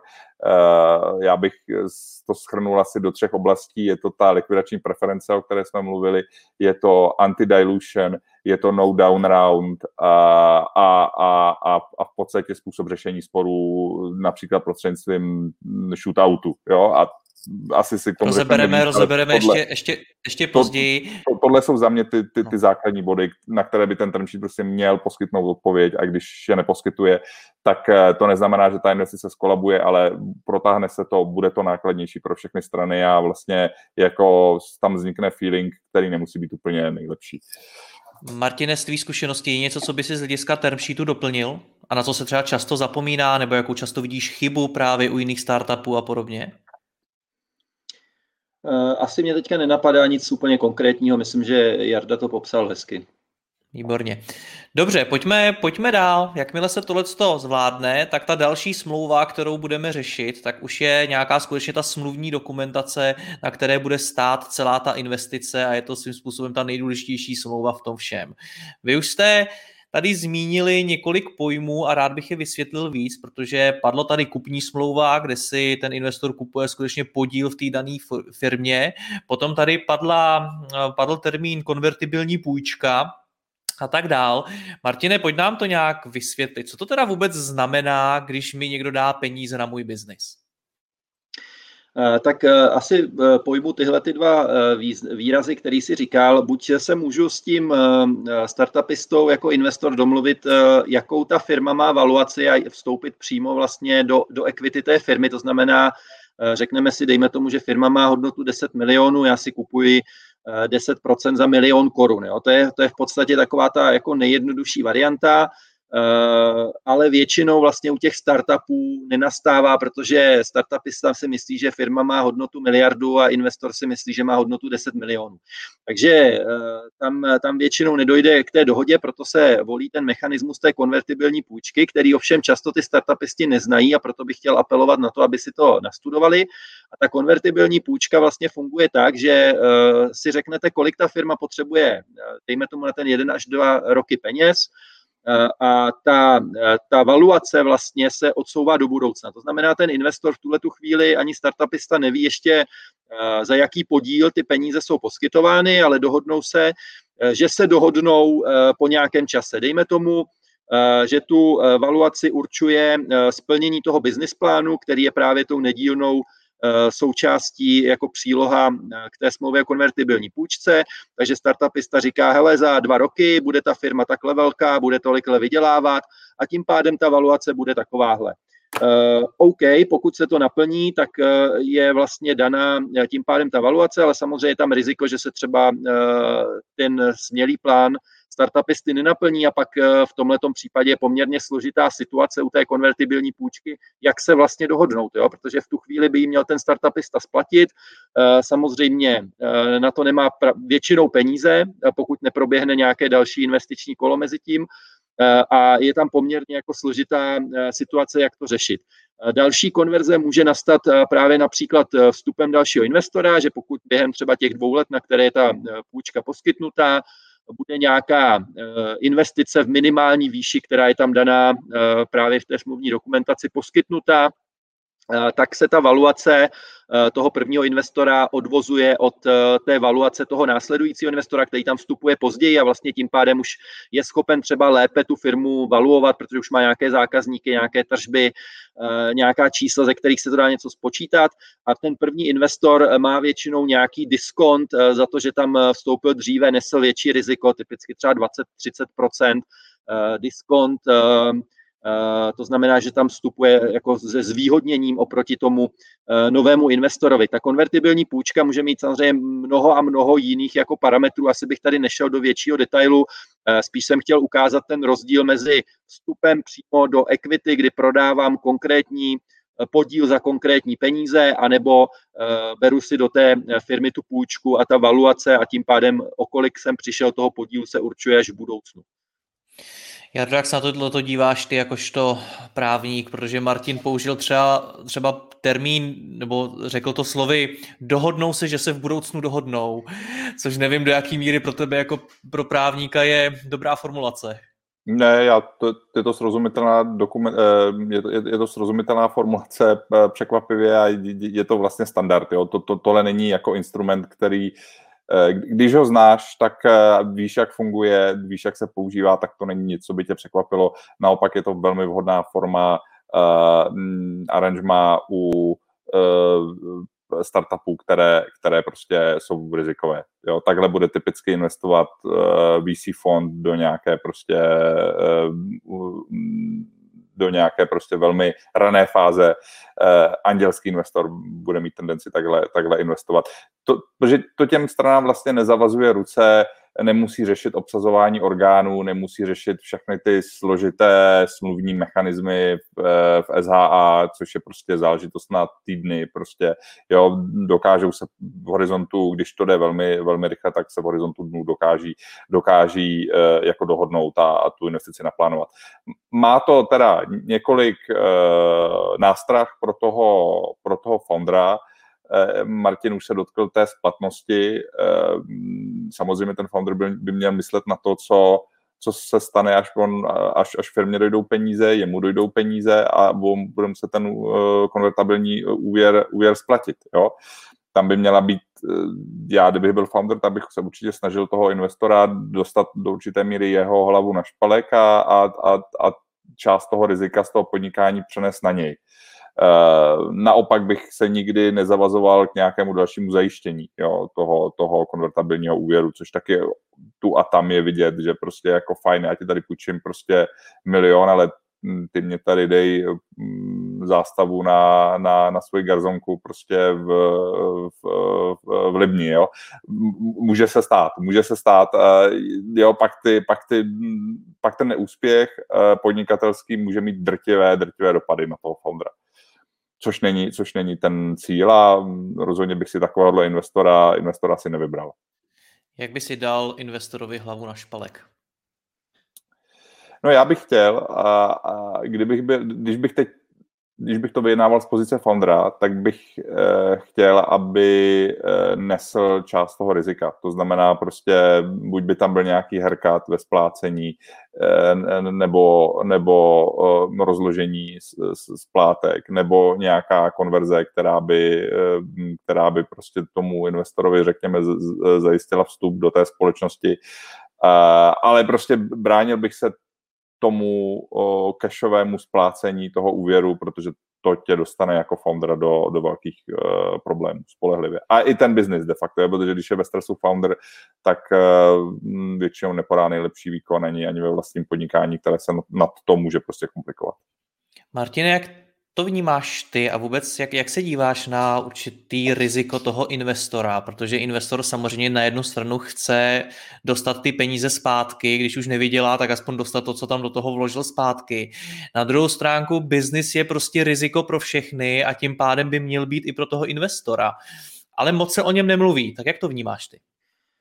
Tak eh, investování do startupů samo o sobě je jako velmi rizikové. Víme, že jako většina těch startupů eh, jako neuspěje, pak eh, nějaký jednotky procent zářně zazáří, to je to, co vidíme v těch médiích, ale už nevidíme všechny ty mrtvé startupy, které byly po cestě a těch je, těch je prostě hodně. Takže už samo principiálně je to jako rizikový, nicméně musí být nějakým způsobem obou straně vyváženo riziko versus jako potenciální zisk. A to na obou eh, stranách, jak eh, z pohledu toho foundera, tak z pohledu toho investora.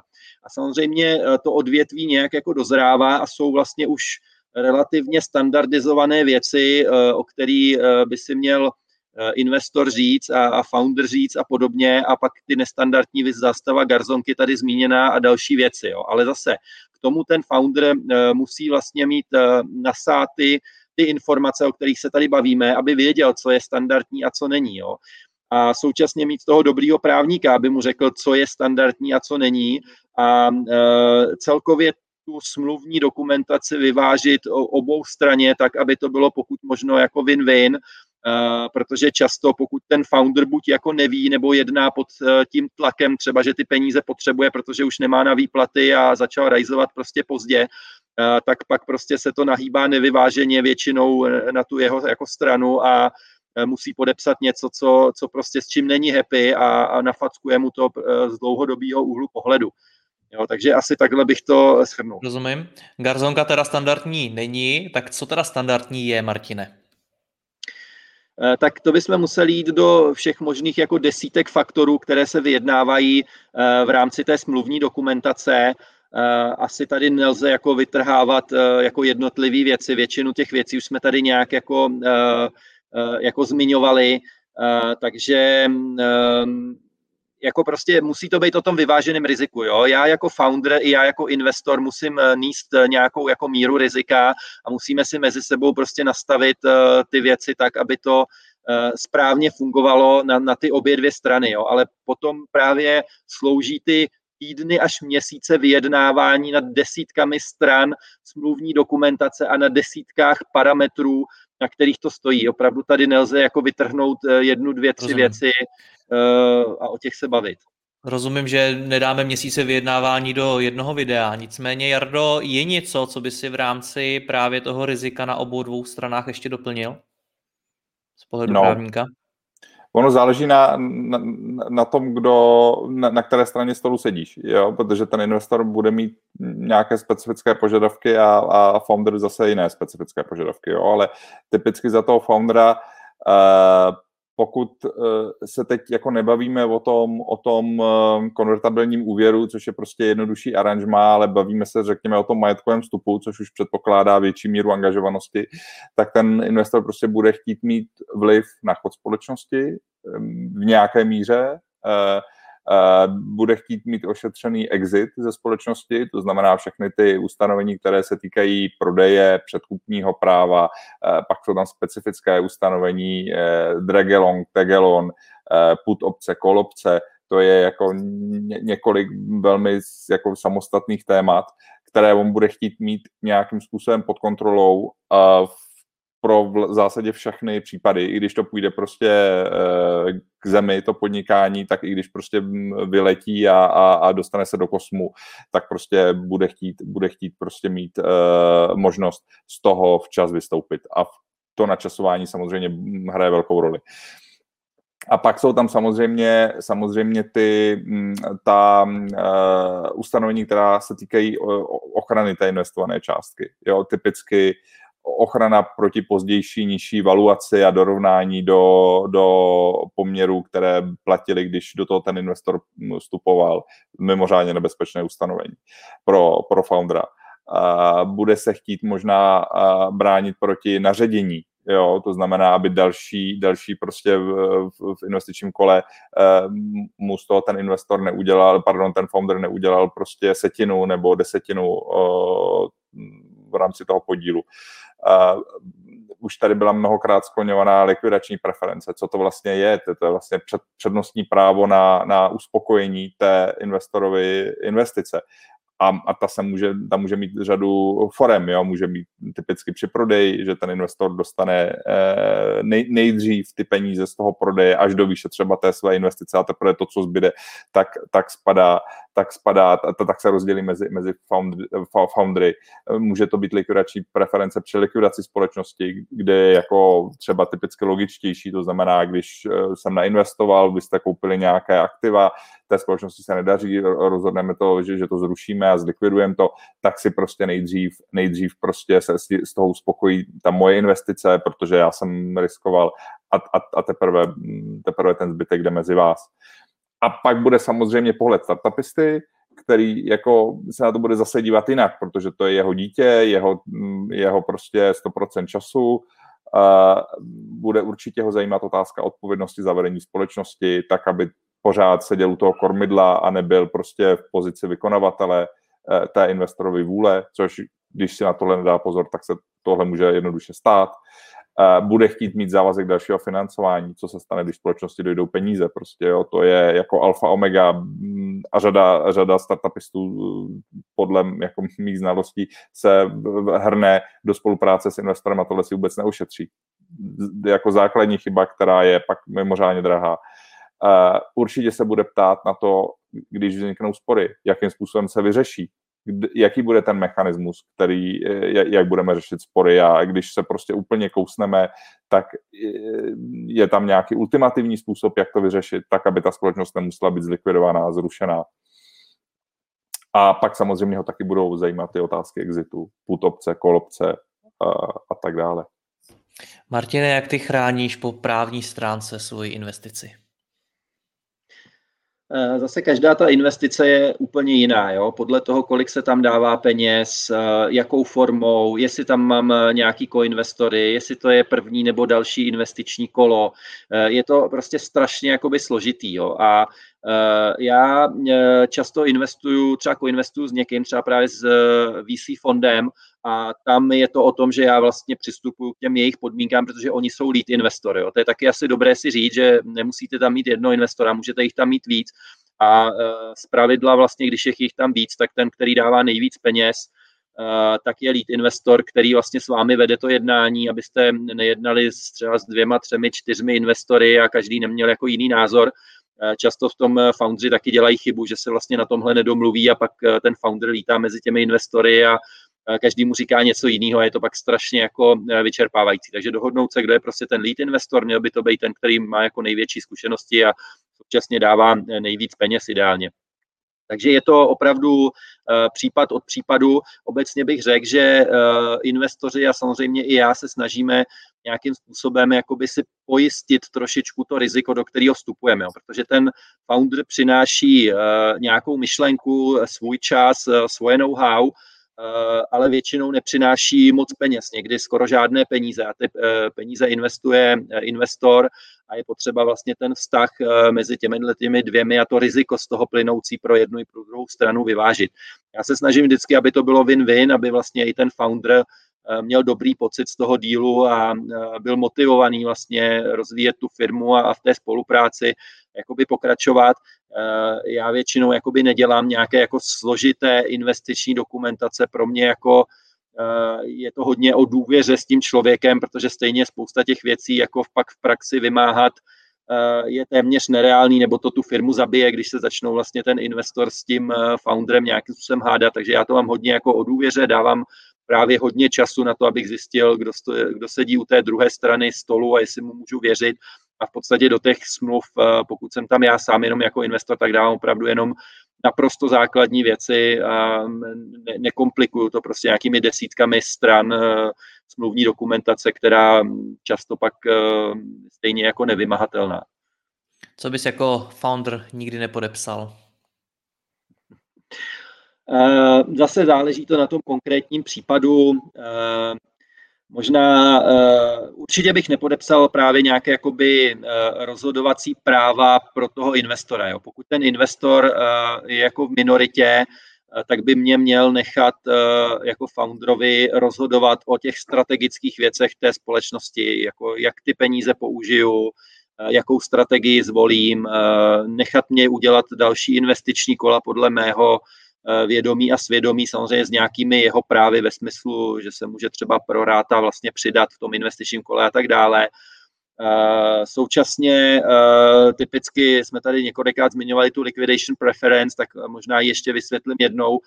Ta je problematická z toho důvodu, že vlastně nejdřív při tom exitu je uspokojován ten investor a může tam být nastaveno, že třeba je tam třikrát liquidation preference, to znamená, ten investor dal milion do firmy, a minimálně 3 miliony tím pádem při exitu musí být uh, tomu investorovi vyplaceny. Jo. Často tam bývá ještě nějaké plus jako roční úrok z toho stanovený, takže to nabíhá potom ještě v čase ta částka. Takže se může třeba tomu founderovi stát, že on jako prodá firmu za poměrně dobrých podmínek, mohl by z toho mít nějaký zisk, ale bohužel uh, je nejdříve vyplacen ten investor s tím několika násobkem toho, co tam dal, plus uh, dejme tomu nějaké jakoby úroky a pak teprve ten eh, zbytek se dělí vlastně mezi ty investory, tak, nebo respektive ty držitele těch jednotlivých podílů mimo toho investora a vlastně na toho foundera nemusí zbýt vůbec nic. Jo. Takže zrovna třeba tady bych si dával pozor na to, eh, ta liquidation preference samo sobě nemusí být špatná, nebo to za jakých podmínek. Jo. Pokud tam má ten investor, dejme tomu, jedenkrát liquidation preference, tak je to pochopitelný, že chce ochránit tu svoji investici a, a dostat aspoň ty peníze, které tam dal zpátky, ale pokud si tam dá třeba třikrát, nebo jsem viděl dokonce i pětkrát, jo, tak to už je to už je jako nesmyslný a, a, a s takovým investorem bych v podstatě asi úplně jako jednat jako nechtěl, protože to je spíš už jako neetický. A takových věcí tam může být opravdu jako velká spousta, tady jako říkám třeba jenom tyhle ty dvě pro nějakou ilustraci. Proč to ti investoři podle tvý zkušenosti, Martine, dělají? Protože ty si několikrát v tom rozhovoru zmínil, jak je to o důvěře, jak je to o té lidské chemii. Navíc ti investoři už by měli být lidé, kteří jsou v tom biznisu znalí, takže ví, ví jakým to způsobem asi funguje a pak tam dají takovéhle podmínky. Proč? Tak oni jsou různí typy investorů. Jo? Jako jsou typy investorů, kteří to dělají víc třeba z nějakého svého přesvědčení, jsou typy investorů, kteří to dělají čistě pro zisk, protože to jsou, dejme tomu, najatí manažeři v investičních fondech, kteří jsou vlastně závislí uh, na tom, že mzdu mají odvozenou od nějaký ziskovosti nebo je může někdo vyhodit, eh, když nezainvestují dobře. Eh, takže se snaží jakoby víc si, dejme tomu, pokrýt eh, to riziko a být v tom vlastně víc jako striktnější a dejme tomu i třeba využít toho, že ten founder je někde zahnaný jako v koutě a opravdu ty peníze jako potřebuje a nemá jinou možnost, buď třeba ta firma zkrachuje, nebo, nebo prostě s, s velkým rizikem jí tam ten investor dá, takže zase když tam vstupuje s tím velkým rizikem, tak chce mít zajištěnou potenciální eh, velkou návratnost. A já bych tady určitě doporučil Eh, aby ten founder měl vlastně z čeho vybírat. Jo? Často ten founder jde za jedním investorem a když ten investor se s ním baví, tak se snaží s ním dohodnout, ale vůbec jak nemá v záloze další jako možnost porovnání jako s jinými investory a, a vlastně i třeba vycouvat, když se v nějaké fázi toho procesu zjistí, eh, že s tím investorem to prostě nejde, že by ty podmínky nebyly dobrý nebo že tam není ta kompatibilita, tak vždycky bych měl mít v záloze další dva, tři, čtyři jako rozjednaný investory, eh, kam to můžu switchnout a současně i ten investor, pokud ví, Eh, že já jednám s dalšími investory, eh, tak je tam takový to fear of missing out a eh, je tam prostě pro mě větší pravděpodobnost, že si dojednám lepší podmínky, než když ten investor ví, že jednám jenom s ním. Takže to je jako asi další věc, která tady ještě nezazněla, kterou bych určitě měl v rámci toho, z té strategie toho vyjednávání vzít v potaz a udělat. Jardo, tohle je strašně důležitý téma, vůbec co teda nepodepsat, na co si dát pozor. Pojď nám to prosím tě vysvětlit i z pohledu právníka, ale lidskou řečí. Na co si mám dát pozor ve smlouvě s investorem? Jo, ono totiž jako celé to téma, co, co nepodepsat, je strašně subjektivní. Jo. Všechno je o vyjednávací síle a o, o, o možnostech, eh, alternativách, které ten, ten founder má. A e, když je zahnaný do kouta, nemá na výběr, tak pravděpodobně volí mezi, mezi krachem společnosti, který může mít jako drtivé dopady na jeho osobní život, vys ta garzonka v Libně, o kterou může přijít. a, a, a skončit prostě mnohaleté, mnohaleté prostě mnohaletých dluzích, což prostě není to úplně neobvyklé, stává se to čas od času.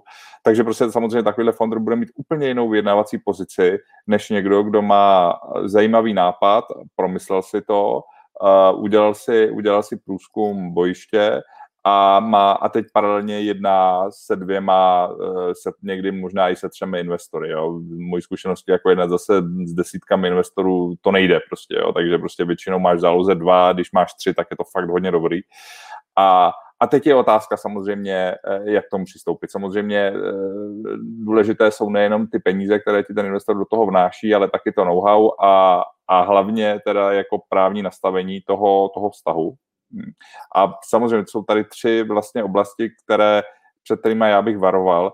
To je to, ta, ta, ta přes přílišná přísná ochrana investice ze strany investora, jo, protože to buď nasvědčuje tomu, že ten investor s tím moc nevěří, nebo že to je moc konzervativní investor, který prostě se o ty peníze, vlastně bojí se, že, že o ty peníze přijde, pak to není investor pro startupy většinou, ale spouze tam, čas od času je prostě potkáš. A pak je to vlastně oblast exitu, a, a, a oblast určitě jako řešení sporů. Jo? To jsou tři takové jako hlavní, hlavní témata pro mě. Jo? A to se týče vlastně té, té, toho, toho přes příliš jako přísné, přísné ochrany investic, tak vlastně tam, tam vyrůstají tři témata, která, která prostě je potřeba řešit. Té první je ta likvidační preference. Já si myslím, že k tomu už není potřeba nic dalšího dodat, že Martin to, to popsal velmi dobře. Uh, co je velmi problematické je ustanovení, které ti říká, uh, on z angličtiny je to no down round. To, je, to znamená, že ty si vlastně valuješ tu společnost uh, z pohledu investora, když při ní vstupuješ, na tom se dohodneš s tím founderem, řekneš, společnost má, má hodnotu 100 a když se za uh, rok, za dva ukáže, že ta hodnota je podstatně nižší a ty potřebuješ další uh, financování do té společnosti, a mm, řekněme, že, řekněme, že se za, za, za rok ukáže, že ta společnost má hodnotu 50, tak ty vlastně musíš dorovnat tomu investorovi ty akcie na nebo ten podíl na tu velikost, jakou by, jakou by měl, kdyby do, do té společnosti vstupoval za podmínek, eh, že by měl hodnotu 50, takže dramaticky mu tam roste prostě podíl, jo. To je velmi, velmi prostě problematické ustanovení, které bych jednoznačně doporučoval nebrat. Pak je tam, eh, pak je tam v podstatě specifická skupina ustanovení, které se týká vlastně obrany proti naředění. Eh, kdy, kdy prostě eh, ten investor fajn měl by mít právo udí, podílet se na tom dalším úpisu těch akcí nebo podílu eh, férovým způsobem a v rozsahu prostě, jak ta společnost ty peníze realizuje, to, to, to je jako pochopitelné, ale na druhou stranu rozhodně by tam neměl mít nějakou, nějakou možnost prostě říct za těchto podmínek prostě já nesouhlasím s naředěním svých podílů a de facto ti efektivně zabránit v dalším, v dalším financování té společnosti v době, kdy ty to fakt potřebuješ. Jo. Takže to jsou vlastně, mm, to je vlastně ta oblast toho příliš, té příliš přísné ochrany. Pak je samozřejmě oblast exitu, kdy tady se budou ty, ty mm, střety zájmů poměrně jako, můžou poměrně dramaticky lišit, protože samozřejmě ten investor do toho investuje, eh, hodnota společnosti roste a on si chce rozhodnout, kdy z toho vystoupí. Jo, typicky jsme to viděli tady tenhle velký spor na, na, na Eh, Kivikom, prostě, jo, kdy řada investorů už to chtěla, hledali ty dveře ven, ale neměli prostě dohodu na, na, na, na podmínkách, za jakých prostě z toho vystoupí, jo, takže prostě velké spory, slyšel jsem, že docela dramatické, jo, takže, takže vlastně je to o nastavení, nastavení uh, put opce, call opce a o, řekněme, nějakém objektivním uh, určení hodnoty té společnosti, což u startupu vůbec není jednoduché. Jo? Tady nám ty účetní mechanismy typu násobek EBIDy úplně jako nefungují, jo? takže prostě se do toho promítá řada dalších, řada dalších vlastně kritérií, za jakých já jako investor mám právo ten podíl prodat a za jakých já jako founder mám povinnost si ten, si ten, si ten podíl koupit od investora. Jo? Velmi, velmi složitá oblast. Uh, k tomu se samozřejmě, eh, k tomu se samozřejmě stahují eh, specifická ustanovení, která se aplikují při eh, prodeji společnosti. Jo. máš tady něčem, co, co se říká tekelong a dregelong právo, Uh, dragalong právo, uh, to může vlastně fungovat na obě dvě strany, jak pro toho investora, tak pro toho foundera. V okamžiku, kdy se některá z těch stran za předem dohodnutých podmínek rozhodne ten svůj podíl prodat, tak má vlastně právo donutit tu další stranu za stejných podmínek prodat taky. A nebo si to koupit. Jo, většinou jako tam funguje zrcadlové předkupní právo. A tagalong právo je zase právo té strany, která Eh, neprodává, se k, té, se k tomu prodeji připojit a donutit tu prodávající stranu, aby za stejných podmínek zajistila i prodej toho, toho zbytku. Jo? E, taky jako velmi, velmi důležitá ustanovení. No a pak je, pak je tady třetí oblast a to je vlastně způsob řešení sporů. Jakým způsobem? Protože, protože při té zprávě té společnosti e, je určitá oblast eh, rozhodování, která se, tady se říká reserve matters, eh, otrocký překlad vlastně, řekněme, eh, výlučné, výlučné prostě záležitosti, kde je potřeba schoda obou dvou stran jak říkal Martin, to, tohle by neměla být oblast, která by byla jako přehnaně široká, jo, protože to zase mm, zahrnuje velkou expozici toho investora vůči každodennímu řízení té společnosti. Takže to musí být jako rozumně nastavený seznam věcí, kde je prostě potřeba souhlas všech. Typicky se to bude týkat těch nejstrategičtějších věcí, dispozice prostě s majetkem a tak dále. A mělo by ta smlouva by měla prostě jako odpovědět na otázku, co se stane, když se ty strany tady na tomhle neschodnou.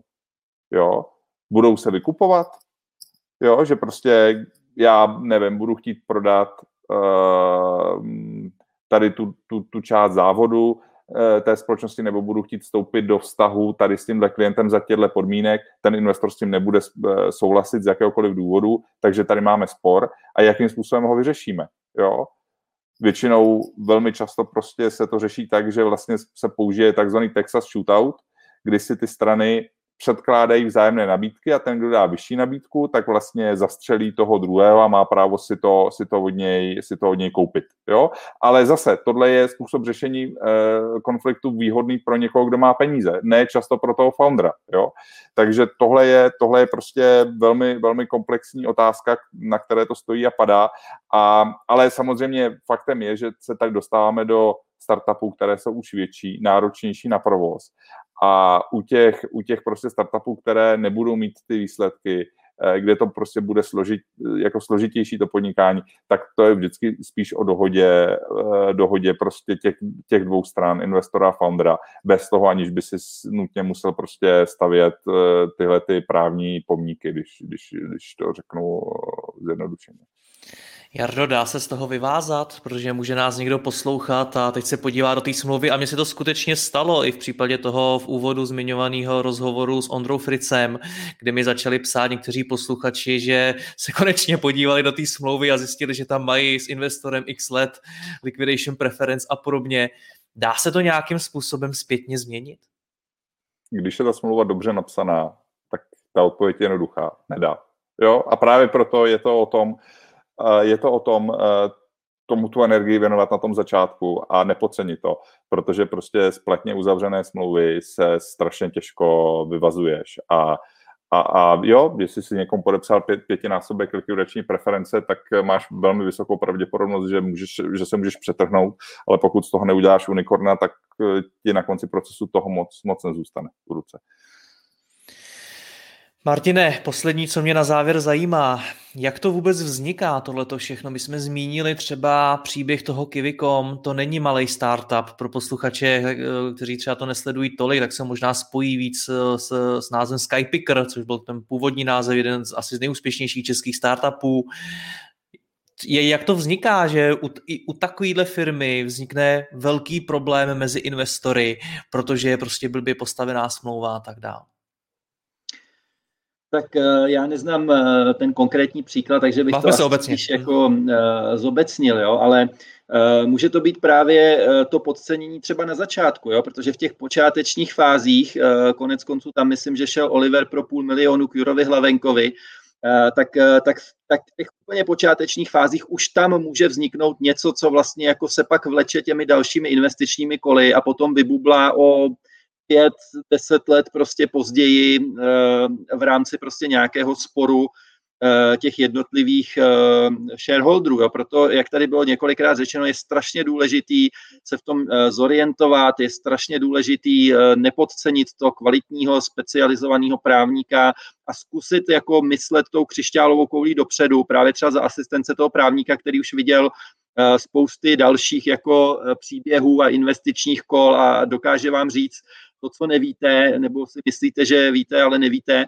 současně se inspirovat u těch founderů, který už si vlastně tím prošli a myslím si, že se tím velká část těch věcí dá jako minimalizovat těch rizik. Za mnou opravdu přicházejí foundři, kteří jsou absolutně nepřipraveni a bylo vidět, že tomu nevěnovali téměř žádný čas a to se jim pak strašně vymstí. Na druhou stranu, eh, já bych chtěl trošku tady i to vyvážit, že my se tady bavíme o všech těch jako katastrofických scénářích, eh, což by mohlo jako eh, posluchače tady demotivovat k tomu, aby vůbec nějaký startup šli zakládat a rajzovat peníze. Já můžu říct, že třeba já mám 15 investic a neměl jsem v žádný z těch investic jako žádný problém jako s těma foundrama, že bychom prostě se nějak jako pohádali nebo, nebo prostě řešili nějaký problémy, nedej bože, jako nějaký soudní spor nebo něco takového. Takže eh, ono v tom reálném životě se to většinou nějak jakoby poskládá, ale i tak je potřeba eh, nepodcenit to na tom začátku. Jinými slovy, vážení posluchači, nebojte se, ale najměte si zkušeného právníka a hlavně si vyberte i rozumného investora. Je to tak? Ano, tak jo, pánové, já vám oběma moc děkuji za přípravu. Vím, že jste na tím oba dva strávili spoustu času. Díky za váš čas, mějte se hezky, ahoj. Děkujeme, ahoj. ahoj. Čau.